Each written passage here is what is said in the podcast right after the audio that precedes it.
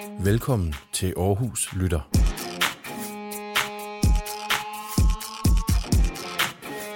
Det her er en podcast til dig fra Unge Kriseledelsen i Aarhus Kommune. Velkommen til Aarhus Lytter, en podcast fra unge til unge, produceret af Ungekriseledelsen i Aarhus Kommune. I dag skal du høre et interview lavet af Frederik og Marie. De var på besøg hos Maria, som har en sjælden lungesygdom og har været isoleret derhjemme siden marts. Jeg hedder Marie, Og jeg hedder Frederik. og øh, velkommen til dig, Maria. Tak. Du har en sygdom, som gør det lidt specielt for dig her i coronatiden. Kan du ikke prøve at fortælle lidt om dig selv og fortælle lidt om den her sygdom? Jo, det kan jeg sagtens. Øhm, jamen, øh, jeg hedder som sagt Maria og er 27 år, bor i Aarhus, eller Rigskov, og Ja. studerer på BSS i Aarhus øh, på universitetet. Øhm, jeg har en kronisk lungesygdom, som er meget sjælden, og jeg tror, vi er kun cirka 150 mennesker i Danmark, der har den. Okay. Øh, og den hedder primær cilie dyskinesi, eller også forkortet som PCD. Øhm, og det, er sådan, det primære i sygdommen er egentlig, at det er en genfejl, der gør, at femmerhårene de ikke fungerer, så de er dysfunktionelle. Øh, som, jeg har femmerhårene i hele kroppen, men, men de virker simpelthen ikke. Hmm. Og det, som femmerhårene gør i lungerne, det er, at de går ind og renser. Øh, så når der sætter sig noget snavs, eller bakterier, eller et eller andet, Hmm. øh, så normalt, når man er rask, så renser det ligesom øh, alt det her snavs op. Ja. Men når man så ikke har de her femmerhår, som virker, så, øh, ja, så sætter det sig egentlig bare fast øh, og udvikler sig til lungefunktioner. Og, ja, og man er også mere modtagelig, så ting, som andre ikke bliver syge af, jamen det bliver jeg syg af. Okay.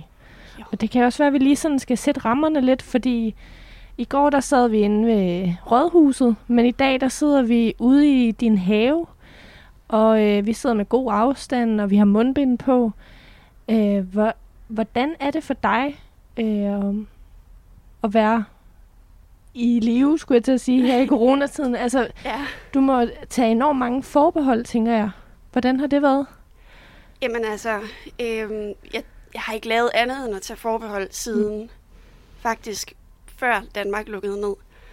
Øh, og det er jo sådan noget med, at to meters afstand til alle, øh, ud over min kæreste. Øh, og ja, altså for eksempel hvis jeg gerne vil løbe en tur, øh, så kan jeg ikke løbe øh, tidligere om morgenen, fordi der er alle folk på vej på arbejde og i skole osv. Mm. Mm. Øh, og jeg kan heller ikke løbe, når jeg selv har fri fra universitetet. Øh, fordi at øh, der har alle andre også fri, fordi så skal de jo hjem og cykle osv. Så, så jeg er også meget sådan styret af, okay, hvornår er der myldretid, hvornår kan jeg egentlig bevæge mig udenfor. Hmm. Øh, men også sådan noget med at handle og så videre. Det er også, altså vi handler så lidt som overhovedet muligt. Øh, så det er med at bestille mad udefra, altså med levering. Øh, altså ikke takeaway, men øh, Mm. ja, Ja, ja, fra, fra Rema og forskellige andre ting. ja. Øhm, og jamen, hvad ellers? Jo, jeg har ikke været inde på universitetet siden... Jeg tror, jeg isolerede mig selv en uge før Danmark lukkede ned. Okay. Øhm, og så har jeg egentlig kørt alt øh, undervisning hjemmefra. Ja. Øh, så jeg har slet ikke mødt nogen af mine medstuderende, udover lige en enkelt veninde, som jeg har mødt på afstand. Okay. Øhm, ja, altså det er sådan... Og så foregår mit liv bare inde i lejligheden. Øhm, og det har det gjort siden marts. Og hvordan, hvordan har det været at, sådan, at være sådan, hvad man sige, så øh, at være asocial på den måde? Altså, du har været tvunget til at være asocial, altså du har lagt hele din sociale, måske dagligdag om, hvordan har det været sådan at skulle tænke, altså du selv siger, jeg er nødt til at tage forbehold for, hvad alle andre de gør i øh, beske- forskellige tidsrum. Altså, hvordan har det været at planlægge din tid efter så mange andre mennesker?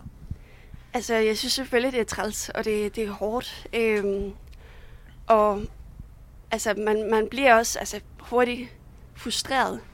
Øhm, særligt hvis nu jeg har, har været ude at løbe, og så pludselig er kommet til at, at, at møde nogen på min løbetur, så er det jo ikke sværere, end at man løber en stor bue udenom. Men Mm.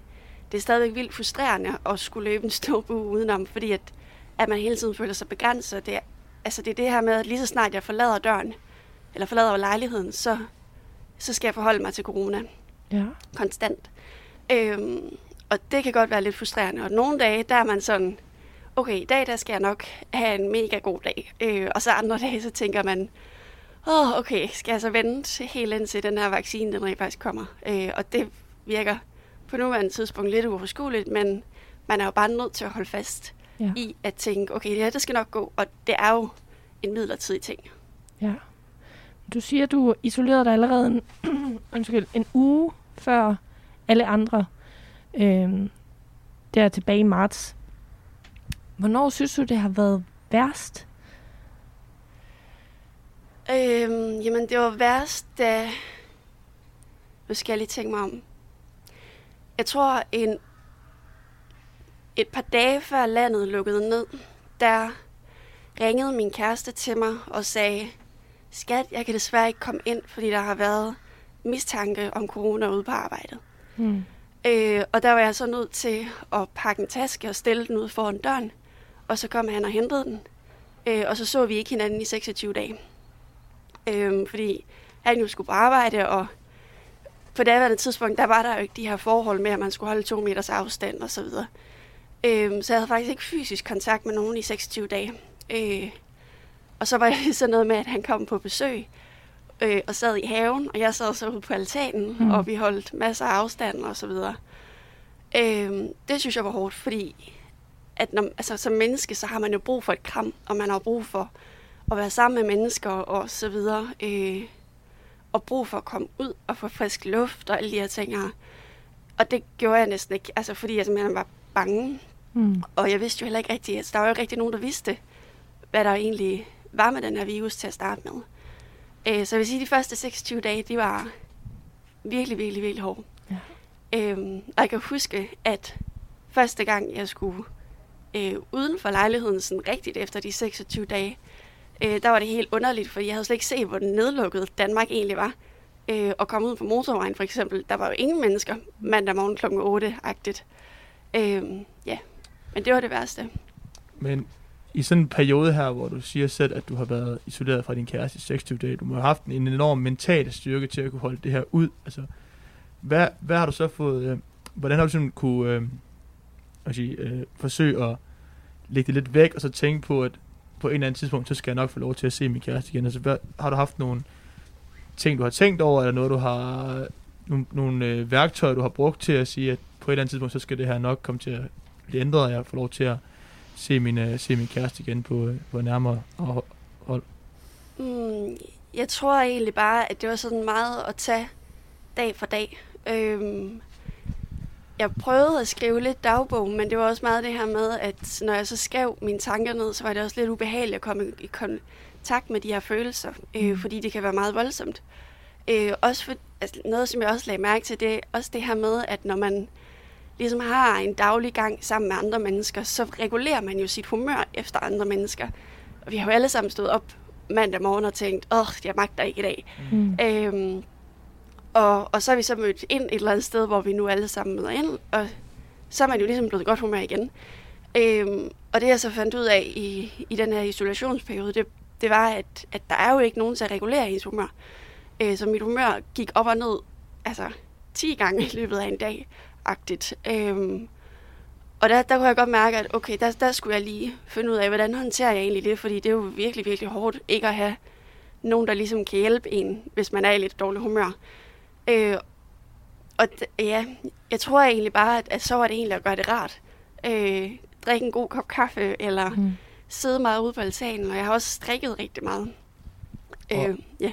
og i forlængelse af det her med, at du har været isoleret fra din kæreste i 26 dage, og du har den her kronisk lungesygdom, og du fortæller, at der er 150, som i Danmark cirka der også har det, har I på en eller anden måde forsøgt at skabe et sammenhold i, i den her periode, hvor man kan sige, at I har været ekstra udsat i forhold til os almindelige danskere, som, som ikke har den her sygdom, har I lavet en Facebook-gruppe, eller været sådan i online kontakt med hinanden, hvad der er en god Skype-møder eller andet, for ligesom at kunne måske få nogle tips fra hinanden til at kunne, øh, til at kunne komme igennem en normal hverdag? Altså, vi har haft en Facebook-gruppe i lang tid, Øhm, og der har vi skrevet lidt sammen om, hvad de andre har gjort, og fundet sparring i, okay, hvad, hvad gør I nu, og så videre. Øhm, fordi det har også været lidt svært at få en, en klar vurdering fra sygehuset af, fordi de har, kontra, øh, konka, øh, de har bare sagt, at det skal være øh, ifølge sundhedsmyndighedernes anbefalinger. Øhm, og, og der har været sådan lidt, det har været lidt fluffy, hvor går grænsen, og hvor går, altså, hvad, hvad skal man gøre? Mm. Der, der har vi så brugt hinanden øh, og sparet med, hvad de egentlig har gjort. Øh, men egentlig ikke så meget igen, fordi vi er også meget forskellige, og vores liv er meget forskellige. Øh, så det kan også godt være lidt svært øh, at kommunikere på, på bø- samme bølgelængde, synes jeg. Ja. Jeg tænker også, nu, øh, nu snakker du om, at du bor her med din kæreste. Har han også måttet begrænse sig i forhold til, hvad, hvad han må? Ja, det har han. Altså, øh, vi lever stort set på samme måde. Okay. Øh, han øh, har så øh, mulighed for at holde to meters afstand ud på sit arbejde. Øh, og ellers så lever vi faktisk på samme måde. Øh, han kan jo ikke rigtig... Altså, nu er han så faktisk blevet fyret. Øh, så nu går han og er blevet fritstillet det næste halve år, så nu er vi faktisk bare hjemme begge to. Øh, men indtil da, så har, øh, har han været på arbejde, og så med to meters afstand til alle. Øh, og så har vi egentlig levet på samme måde ud over det. Og må, må I se andre? Hvad, hvordan er reglerne for jer? Vi har fået lov til at finde cirka 10 forskellige folk, som vi gerne må mødes med. Øh, Mm. også særligt for ligesom at ja, mindske smittespredningen, men også øh, for også at kunne... Altså man bliver jo skør, hvis ikke man skal se andre mennesker i, mm. i så lang tid. Så ja. vi har fået lov til at vælge 10, øh, som vi ses med med god afstand. Øh, og det er jo så primært nære venner og, og familie. Ja. Og, og det her med at, at leve i en boble i, i en uh, lejlighed i Rigskov, altså hvordan, altså det her med, ikke nu går I op ad hinanden øh, til dagligt, øh, bliver man ikke også, altså har I nogle, sim- nogle frirum, nu går du selv i skole, øh, hvor at, hvor måske din kæreste kan lave noget, hvor at du måske sidder og læser, eller sidder og hører online øh, undervisning. Øh, ja, altså, altså tænker du på, om vi har et frirum hver? Altså vi har sådan et, hvor man siger, hvor jeg sådan, nogle gange bliver sådan lidt, øh, at det ikke kun bliver trivielt, at de sådan har begge noget, hvor jeg sådan kan give jer til, og, og ligesom at nu laver at din kæreste noget selvstændigt, og så laver du noget andet selvstændigt på en Ja. måde. Ja, altså, jeg synes egentlig, at vi har fundet en god rytme. Øhm, altså, ja, nu er han jo så arbejdsløs, så nu render han bare rundt og hygger sig. øhm, og det er jo også meget dejligt for ham, kan man sige. Øh, og selvfølgelig også i gang med at søge jobs og så videre. Mm. Mm. Øhm, så jo, han har jo sin daglige gang, og der kan faktisk godt være nogle dage, hvor jeg egentlig sidder inde på kontoret en hel dag, og så kommer ud klokken 16 agtigt og siger, Nå, nu, hvordan har din dag været? Øh, den samtale kan stadigvæk godt foregå. Mm. Øh, men det er jo så fordi, at jeg har siddet inde på kontoret en hel dag. Og det er jo så også fordi, vi, vi har, har et kontor. Øh, så det er jo meget heldigt, kan man sige. ja. Øh, ja. Men ellers så er det jo at stå op og gå i bad og spise morgenmad. Øh, og så for mit vedkommende sætte mig ind til computeren, og så gå i gang med det, jeg nu skal i gang med. Øh, og for ham, jamen, han gør jo det, som en almindelig arbejdsløs vil gøre. ja. Øh, nu er jeg også selv arbejdsløs og går, ligesom måske også, din- som din kæreste gør meget derhjemme og skriver ansøgninger osv. Og, så videre, og prøver ligesom at få en, øh, en dagligdag til at, til at fungere. Øh, det her, nu læser du på BSS. Øh, hvordan har det været, udover at der har været online undervisning for dig, og at skulle være med i undervisning sådan generelt? Har du hjælp udefra til at ligesom, skrive noter, eller har du eller er det kun den online undervisning, du bliver tilbudt på BSS, som du øh, er med i? Øhm, altså, jeg har fået det, der hedder en studieassistent, Mm. som har, øh, hvor vi har kørt det sådan med, at hun har sat et kamera op, eller sin mobiltelefon op til nogle af holdtimerne, hvor at der ikke har været online øh, på forhånd. Øh, og så har hun øh, sat det op, øh, og så får hun et lille beløb for det. Øh, og ja, så sender hun mig også noter, hvis nu at der er noget lyd, der pludselig forsvinder, eller hvis der er nogle ekstra spørgsmål, så tager hun dem og går hen til forelæseren Øh, og, ja, og holdunderviseren. Øh, og jeg vil sige, det har egentlig været, altså sådan fagligt synes jeg egentlig, det har været ganske fint. Øh, I forhold til det her med at skulle samarbejde med sine medstuderende og ligesom have den der sociale, altså Mm. ja, hej, hvordan har din weekend været, og så videre. Øhm, det er der jo ikke særlig meget af. Og jeg synes også, det er rigtig, rigtig svært at samarbejde Øh, altså ikke noget ondt ord om min studiegruppe. De er mega søde og rare mennesker osv., men, men jeg kan mærke, at der er en stor barriere i det, at de sidder sammen fysisk og arbejder sammen, og jeg så sidder med øh, på sidelinjen derhjemmefra øh, Mm. via FaceTime eller Messenger osv. Øhm, og det, det synes jeg, der kan jeg godt mærke, at, at der er en, en barriere, øh, og jeg kan ikke rigtig være med på samme måde. Øh, og det er svært, fordi så er det, så siger de måske, okay, men skal vi ikke lige skrive noget mere her, eller kan du ikke lige se, hvad der står her? Og jeg ved jo ikke, hvor her er. Mm. Øhm, så der skal jeg også spørge, okay, hvor er I henne nu, og hvad mener I med det, og hvad skriver I, for det kan jeg jo ikke se, og så videre. Mm. Øh, og det synes jeg har været meget svært.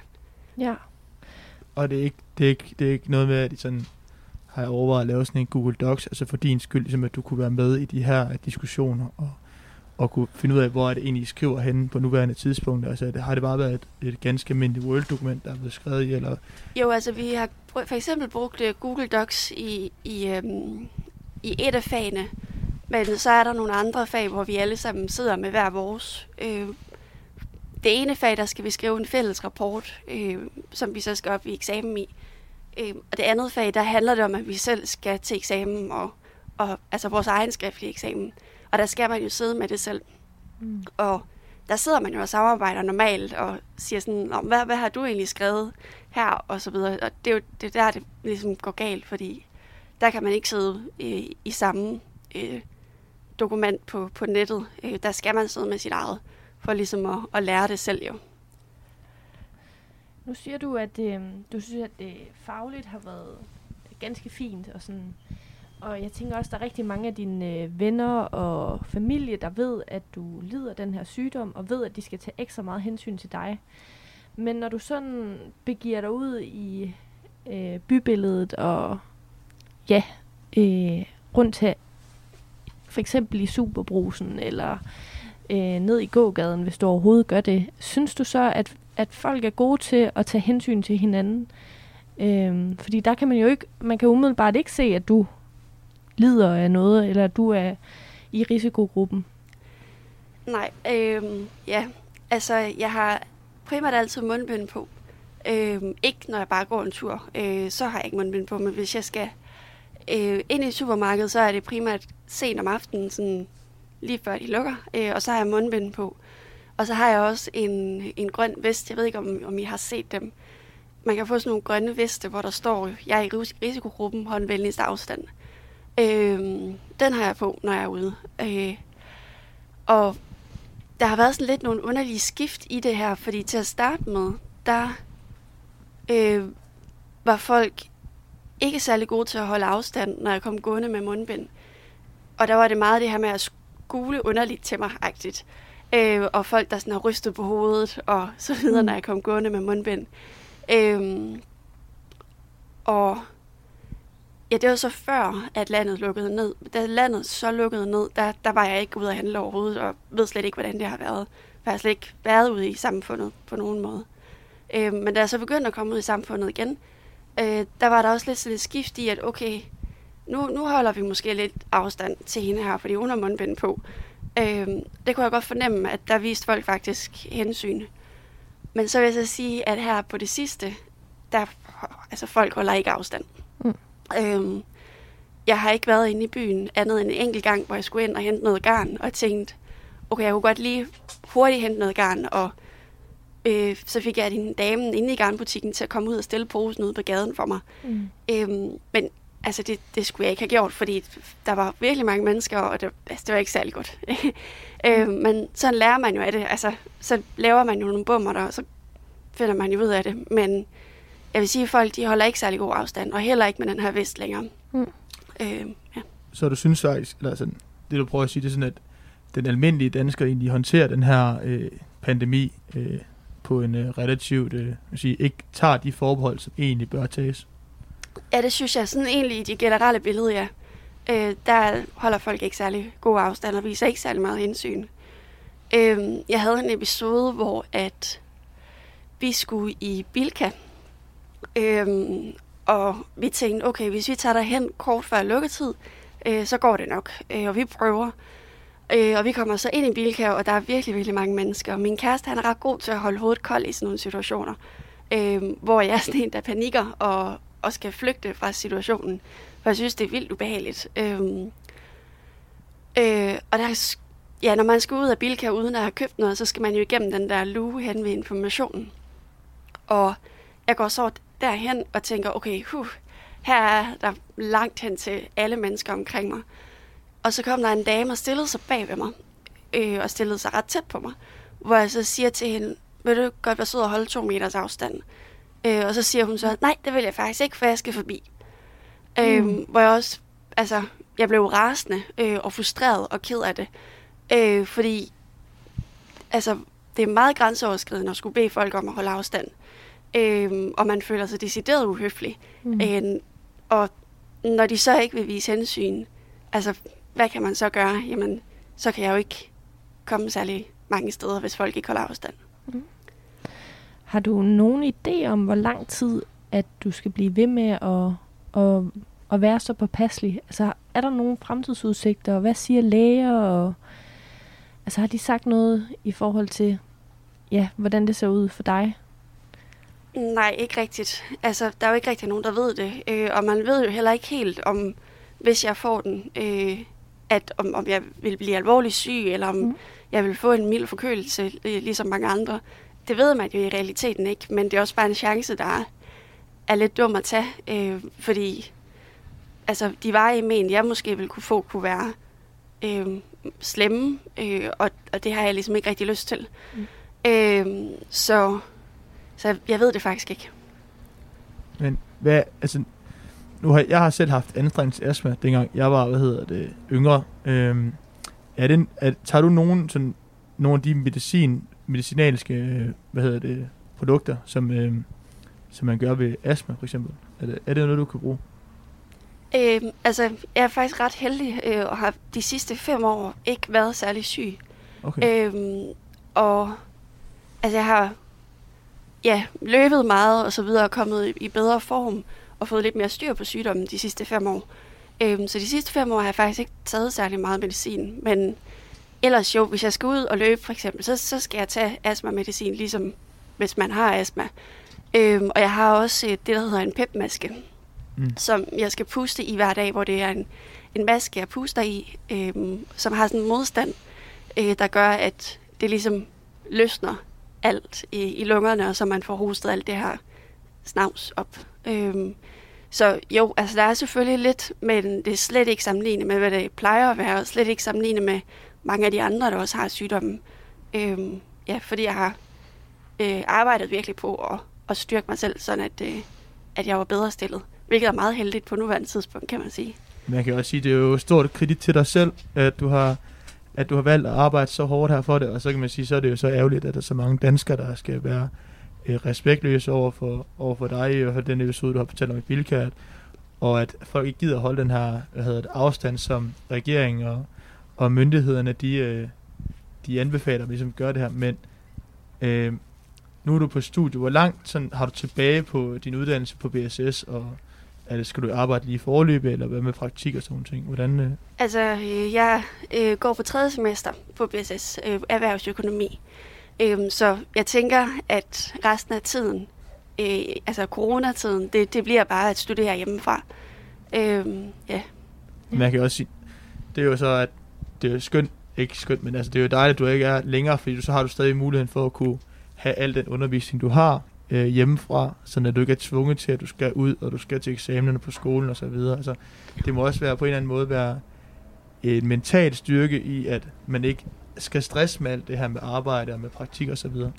Ja, det er det også. Øhm, jeg er vildt taknemmelig for, at jeg har studerende mm. og ikke øh, på en arbejdsplads, fordi at skulle ud og, og være i det hver dag, det, det vil være vildt stressende. Øhm, så, så jeg er vildt taknemmelig for, at, at, at jeg trods alt er studerende lige nu og har mulighed for at bare være hjemme. Øhm, så jo, det er rigtigt.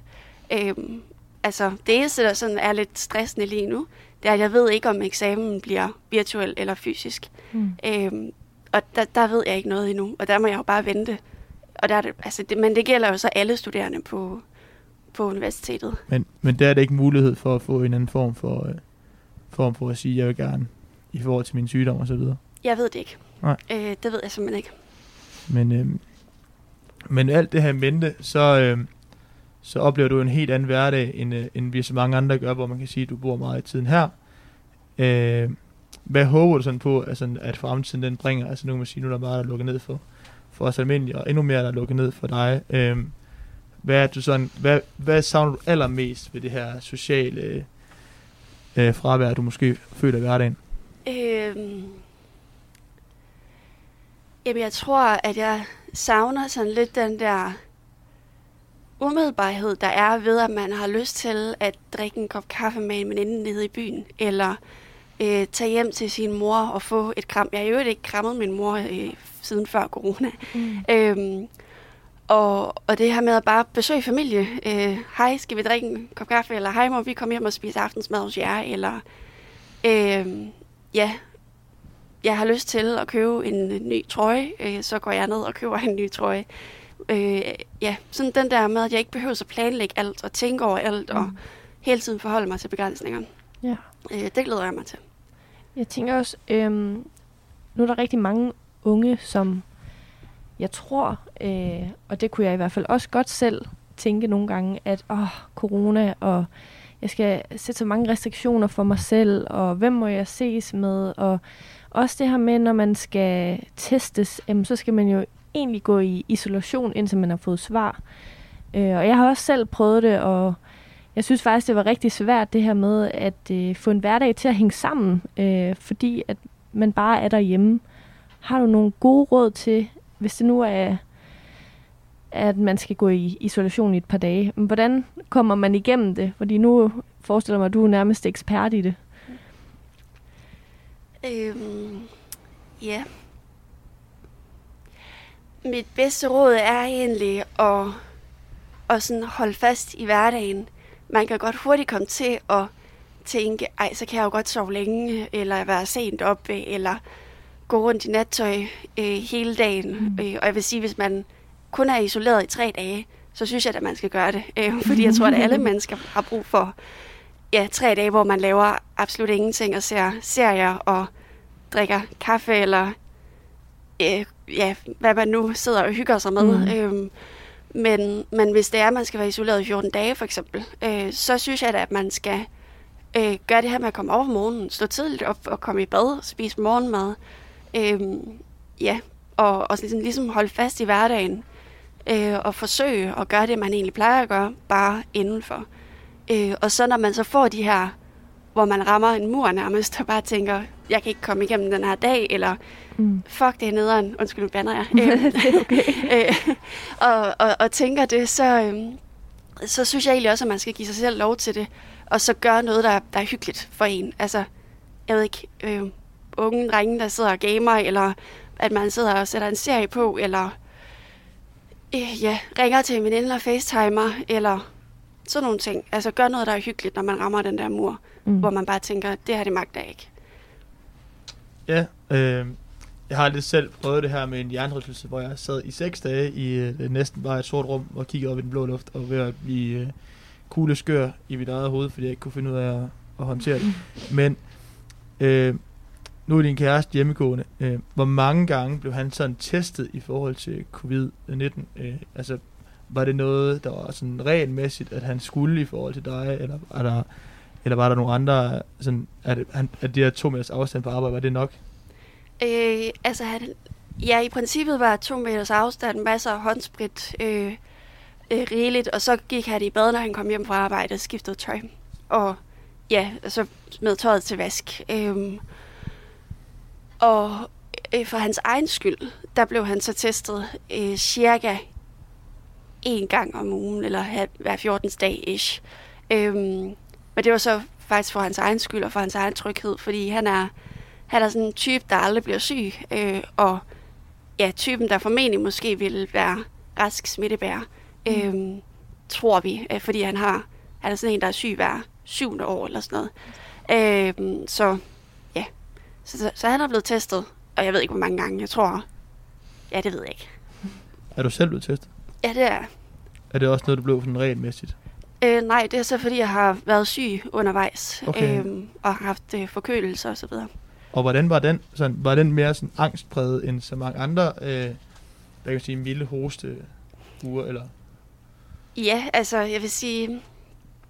Øh, før i tiden, der har jeg jo bare tænkt, Nå ja, altså, fred være med det, for jeg bliver jo mere syg end andre mennesker. Og det er jo bare et vilkår for mig.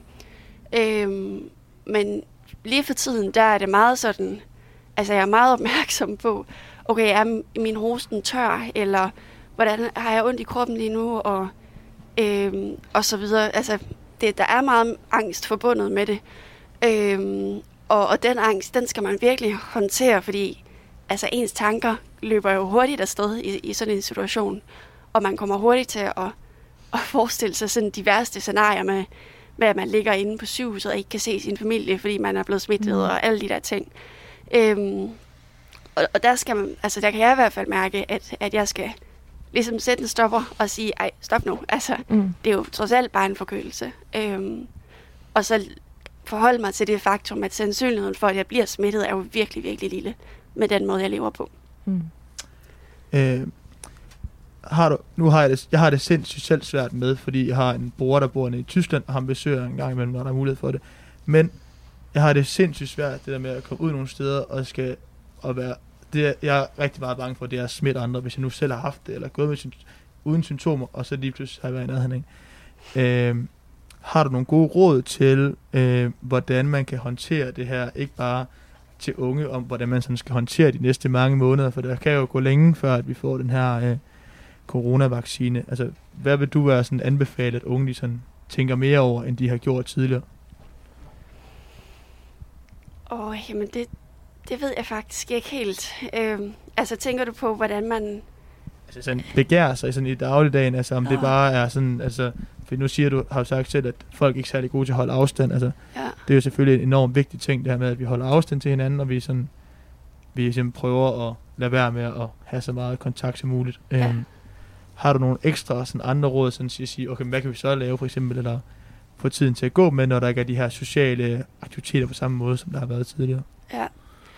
Øhm, altså, jeg synes da, at altså, min største håb er jo, at folk de vil holde mere afstand, og at folk de tænker lidt mere over det her med, at man ved jo rent faktisk ikke, om den person, man rækker ind over foran supermarkedet, når man skal mm. have en mælk, øh, om, om den person er øh, i risikogruppen, eller øh, om den person har en, en person derhjemme, der er i risikogruppen, eller om personen arbejder som øh, øh det ved jeg ikke, øh, sygeplejerske på et hospital og skal passe på sig selv øh, i forhold til patienter osv. Det, det ved man jo ikke. Øh, så så mit, min, mit bedste råd er øh, at, at holde afstand, hvis det er, at man, man har den her frygt for selv at være bærer øh, øh af corona, og så komme til at smitte den videre til andre. Øh, og i forhold til det her med, hvad man så kan bruge tiden på, hvis man skal holde afstand, og man skal måske ses med lidt færre, øh, altså jo umiddelbart overholde sundhedsmyndighedernes retningslinjer. Mm. Øhm, og, og, og jeg følger dem. Øhm, men, men også tænke i alternativer, fordi der er mange alternativer. Øh, det, det kan sagtens lade sig gøre at, at have et relativt godt liv, på trods af, at der er alle de her restriktioner. Øh, jeg synes ikke, at mit liv er dårligt. Jeg synes ikke, at... Altså, jeg synes, det er træls, og det er frustrerende, og det ene og det andet, men jeg synes ikke, at jeg lever et dårligt liv. Øh, og jeg ved, der er en slutdato på det. Øh, og jeg tænker, at man måske også kan fokusere lidt på det her med, at det er jo en, en samfundspligt. Øh, man gør det jo for at beskytte ja, samfundet, for at beskytte borgere, der er i risikogruppen, altså for eksempel mig, øh, og, og også for at beskytte samfundsøkonomien. Øh, mm. Altså nu har min kæreste for eksempel selv lige mistet sit job. Øh, der er jo mange andre mennesker, der har mistet deres job. Øh, fædre, som pludselig ikke kan, kan give det samme til deres børn nu her juleaften, fordi de bare ikke har penge til det. Mm. Øh, fordi man ikke får det samme som på dagpenge, som når man arbejder. Øh, eller ja, forskellige andre situationer. Folk, der har mistet deres familiemedlemmer. Venner, der har mistet deres øh, venner. Øh, og der tænker jeg, hvis man ligesom også tænker lidt på dem, øh, så, så tror jeg måske også, at, at, at man ja, kan tage lidt ansvar på den måde. Men jeg forstår også godt folk, at de er trætte af det. Jeg forstår det godt. Altså, det er virkelig, virkelig træls, og det er svært, om, og alle har brug for at kaste det hele ud af hovedet og tage i byen mm. og drikke sig i hegnet og have det sjovt. altså uden at skulle forholde sig til så mange ting. Øh, og det forstår jeg godt. Øh, men der er en masse gode alternativer. Øh, man kan sagtens drikke sig i hegnet med to meters afstand. Mm. Det har jeg selv gjort. så det kan man sagtens. Er det noget... Det er det er for, hvad hedder det? Har du så været... Er det så, har det foregået herhjemme, eller hvordan har Nej, det... det har foregået øh, hjemme ved, eller ude på... Ja, det er sådan lidt forskelligt. Vi har både siddet ude på en græsplæne, så har vi siddet ude på en altan, mens vores venner de har siddet indenfor, øh, hvor vi så har siddet med en masse god afstand. Øh, vi har et vennepar, som vi mødes med, som er en af de 10, øh, eller som er nogle af de 10 mennesker, vi mødes med, hvor at øh, vi har siddet nærmest udenfor, øh, hvor de har siddet indenfor, agtigt og med god afstand. Det er sådan set egentlig det. Øh, ja. Så, og det kan man jo sagtens. Man kan jo sagtens have det hyggeligt med, med håndsprit og afstand. Jamen, jeg har ikke flere spørgsmål. Det har jeg heller ikke. Jeg vil bare sige tusind tak, fordi du har lyst til at stille op. Det var pænt af dig. Ja. Velbekomme, og tak fordi jeg måtte fortælle min historie. Tak fordi du gad.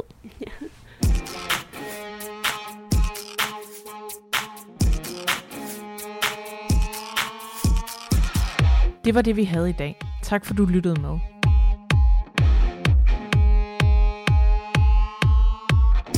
Lyt med i morgen, hvor vi har et interview med Lars Østergaard, ledende overlæge på Skyby sygehus. Har du nogle idéer, en god jingle eller lyst til at være med på podcastholdet, så skriv endelig til os på ungekriseledelsen Du kan også finde os på Instagram under Aarhus Lytter, hvor du kan høre mere om ungekriseledelsens arbejde. Kan du lide det, du lige har hørt, så del det med dine venner og lyt med i morgen.